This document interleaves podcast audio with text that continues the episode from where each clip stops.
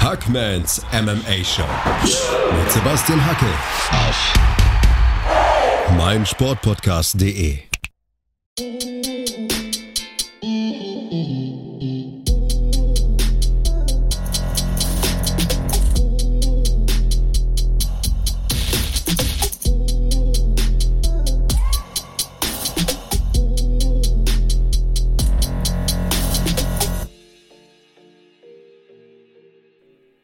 Hallo da draußen und herzlich willkommen zu Ausgabe 81 von Hackmans MMA Show auf meinsportpodcast.de.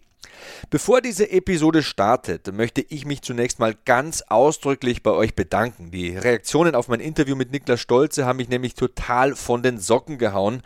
Also dieses Feedback auf Twitter, bei Instagram und auch in den Bewertungen bei Apple Podcasts natürlich war überragend. Ähm, Vielen Dank an alle Hörer da draußen. Ich weiß gar nicht, was ich sagen soll. Also, dieser Podcast ist ja ein Herzensprojekt von mir, das wisst ihr ja. Und es freut mich außerordentlich, dass euch das vergangene Gespräch so gut gefallen hat. Das macht mir Mut, das baut mich auf und das macht Bock auf die nächsten Ausgaben. Und auch heute wollte ich wieder einen Interviewgast präsentieren. Ein Interview mit einem richtig coolen Gast. Sollte auch ein langes Interview werden, so wie in den letzten Ausgaben. Allerdings ist mein Gast unglücklicherweise krank geworden und das kann man natürlich nicht beeinflussen, das kann man natürlich nicht ändern. Mir bleibt einfach nur eines übrig. Ich wünsche eine gute Besserung, ich wünsche eine schnelle Genesung, denn das ist ja das Wichtigste an der ganzen Sache. Und ich wollte euch grundsätzlich mal eine Frage stellen und zwar, Schreibt mir das doch bitte mal per Twitter oder Instagram mit dem Hashtag HackmanMMA, ob ihr auch Interviews mit Gästen aus England oder aus den Vereinigten Staaten hören würdet. Also sagen wir mal, ohne jetzt ein besseres Beispiel zu haben, ich habe einen Experten aus Amerika oder einen Fighter aus England am Mikro. Kurz gesagt, der Interviewgast würde also kein Deutsch sprechen. Würde euch das Interview trotzdem interessieren? Ich bin Sebastian Hackel bei Twitter und Instagram. Sagt mir bitte eure ehrliche Meinung. Ich habe kein Problem, wenn da Leute Nein sagen. Mir geht es nicht darum, die meisten Klicks oder das tollste Vorschaubild zu haben. Ich möchte einfach nur gute Podcasts abliefern. Das ist es, was ich tun möchte. Ich möchte interessante Menschen aus dem Bereich Kampfsport einladen und mit ihnen über wichtige Themen diskutieren. Ich möchte hier nicht die Podcast-Bildzeitung sein. Mir ist wichtig, ähm, dass die Hörer aber auch verstehen, was im Interview gesagt wird. Ich kann am Ende die die wichtigsten Ausgaben auch nochmal zusammenfassen. Also völlig egal. Schreibt mir einfach mal eure Meinung, eure ehrliche, ungefilterte Meinung zu diesem Thema. Ich persönlich hätte wirklich große Lust, das mal so zu versuchen. Und ähm, ja, was denkt ihr? Schreibt es mir bitte. Also englischsprachige Gäste, ja oder nein. Ich hätte ein paar an der Hand, ehrlich gesagt. Ja, ansonsten war wieder mächtig was los am vergangenen Wochenende, muss man tatsächlich sagen. Ich habe ausnahmsweise mal nicht selbst kommentiert, aber wer Ausgabe 42 dieses Podcasts gehört hat, der weiß ja, dass ich eine sehr hohe Meinung von Derek Brunson habe. Und in einem Main Event im Mittelgewicht über fünf Runden besiegte Derek Brunson seinen Gegner Kevin Holland am vergangenen Wochenende. Der Kampf ging über die volle Distanz, ging über fünf Runden. Das Punkturteil lautete 49-45, 49-46 und nochmal 49-46. Einstimmiger und hochverdienter Punktsieg für die Nummer 7 der Welt. Jetzt sollte sich Derek Brunson in der Rangliste unter den besten fünf Kämpfern seiner Gewichtsklasse befinden, möchte ich wenigstens mal meinen. Alles andere wird mich ehrlich gesagt sehr überraschen und äh, auch sehr enttäuschen. Ja, auf der anderen Seite stand äh, Kevin Holland, der immer zum Octagon tanzt, der im vergangenen Jahr fünfmal gewinnen konnte, also fünf Siege 2020. Das ist ja auch schon mal was. Äh, der Trash-Talker, der sich so selbstbewusst gibt und immer mit den Gegnern redet, auch während des Kampfes. Er ist völlig untergegangen ähm, gegen einen Mann, der seit fünf Jahren zur Elite in dieser Gewichtsklasse gehört. Das muss man mal so deutlich formulieren. Derek Brunson ist ein Biest. Absolutes Monster, der Kerl. Wer es noch nicht wusste, der weiß es spätestens jetzt. Ist einfach so, habe ich auch immer gesagt, meine Podcasts aus dem vergangenen Jahr beweisen es. Also ich erzähle keine Lügen. Vor allem seine Takedowns haben ihn auf die Siegerstraße gebracht. Und ähm, ich gönne ihm diesen Erfolg sehr. Er ist ein geduldiger Arbeiter geworden, er ist viel ruhiger geworden, er hat mittlerweile ein super Camp im Rücken. Kevin Holland hat eine sehr seltsame Leistung geboten. Ähm, er redet ja immer viel, aber dieses Mal hätte er sich ein bisschen mehr aufs Kämpfen konzentrieren sollen. Keine Ahnung, was da los war. Also wirkte sehr komisch, sehr seltsam. Ich kann es nicht erklären. Und ja, abgesehen davon, dass es keine großen Namen auf der Card gab, ähm, war es wirklich ein guter Abend. Drei K.O.s auf der Main Card, das hat echt Bock gemacht. Vor allem äh, Adrian Janis hat mich sehr beeindruckt. Also das könnte ein zukünftiger Star im Bantamgewicht werden.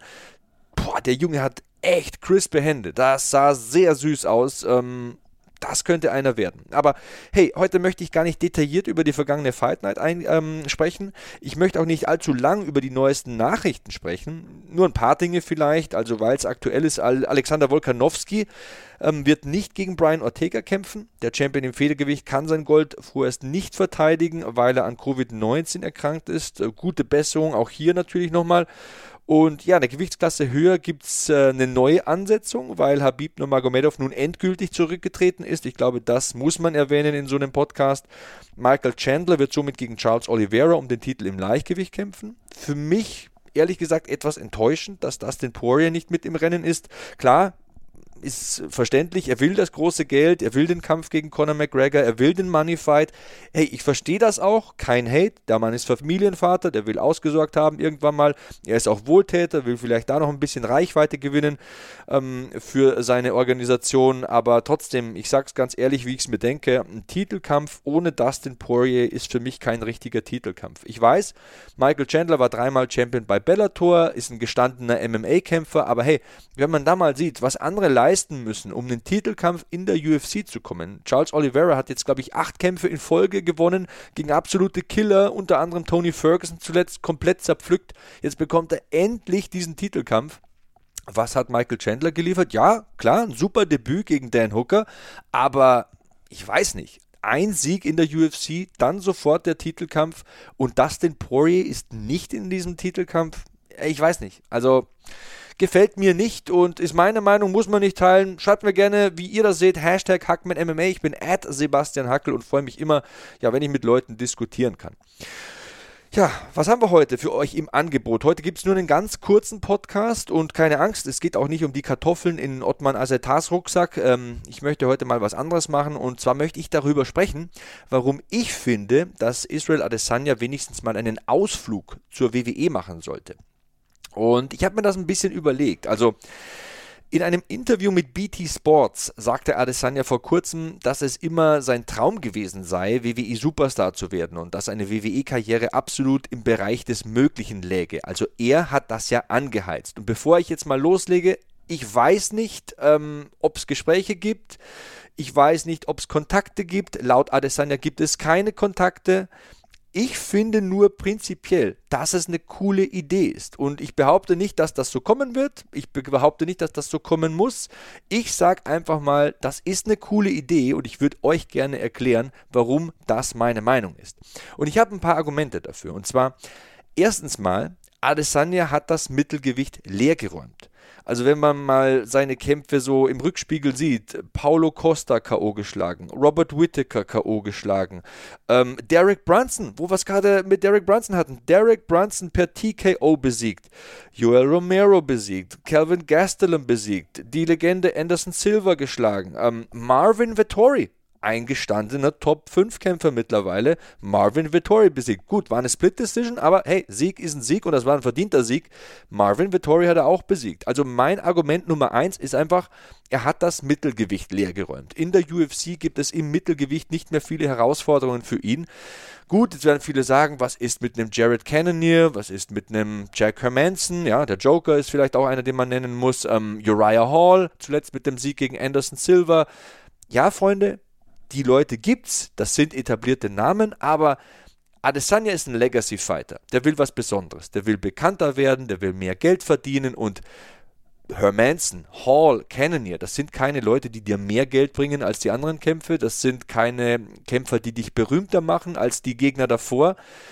Einer wird mir vielleicht noch einfallen, wo ich gerade drüber nachdenke, also so ein Kampf gegen Darren Till in England, freilich nach der Pandemie, theoretisch vor ausverkauftem Haus, vielleicht in einem Stadion, was weiß ich. Ja, das wäre ein Big Money Fight, das würde Geld bringen, das würde Bekanntheitsgrad bringen ja, Stylebender gegen Darren Till, das wäre so das Einzige, wo ich sage, das macht für Israel Adesanya im Mittelgewicht Sinn. Da gibt es mehr Kohle, da gibt es mehr Bekanntheit, das ist auch eine sportliche Herausforderung für ihn. Ja, das ist das Einzige, was mir einfällt. Das ist das Einzige. Ansonsten fällt mir nichts ein. Und ja, dann kommen wir auch schon zum zweiten Argument. Wenn es im Mittelgewicht nichts gibt, ähm, dann sage ich persönlich, ist auch meine Meinung, für dominante Leistungen im Halbschwergewicht, die in berühmter, reicher, bekannter machen, reicht es nicht. Also seine ringerischen Fähigkeiten und sein Jiu-Jitsu sind einfach nicht gut genug.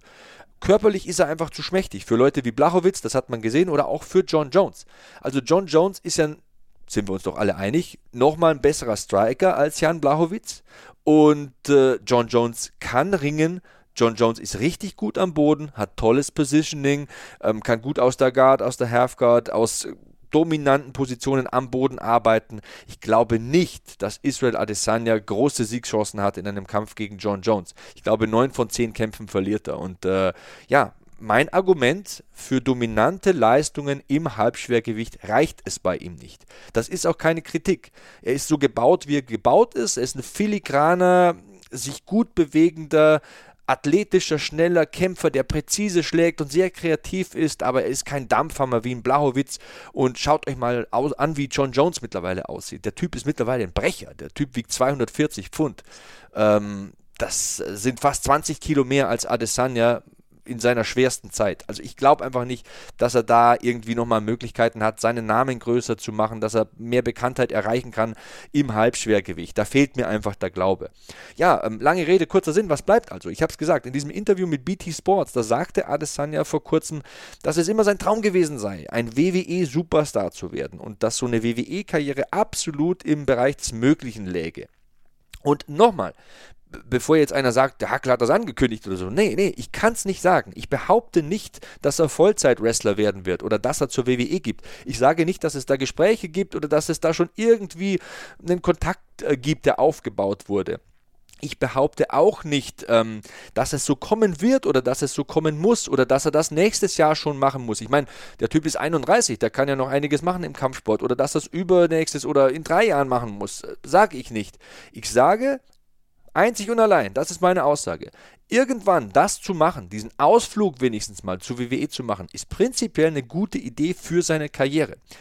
Und ähm, ich glaube nicht, dass er das Training absolvieren wird, das nötig ist, um 200 Auftritte im Jahr hinzulegen.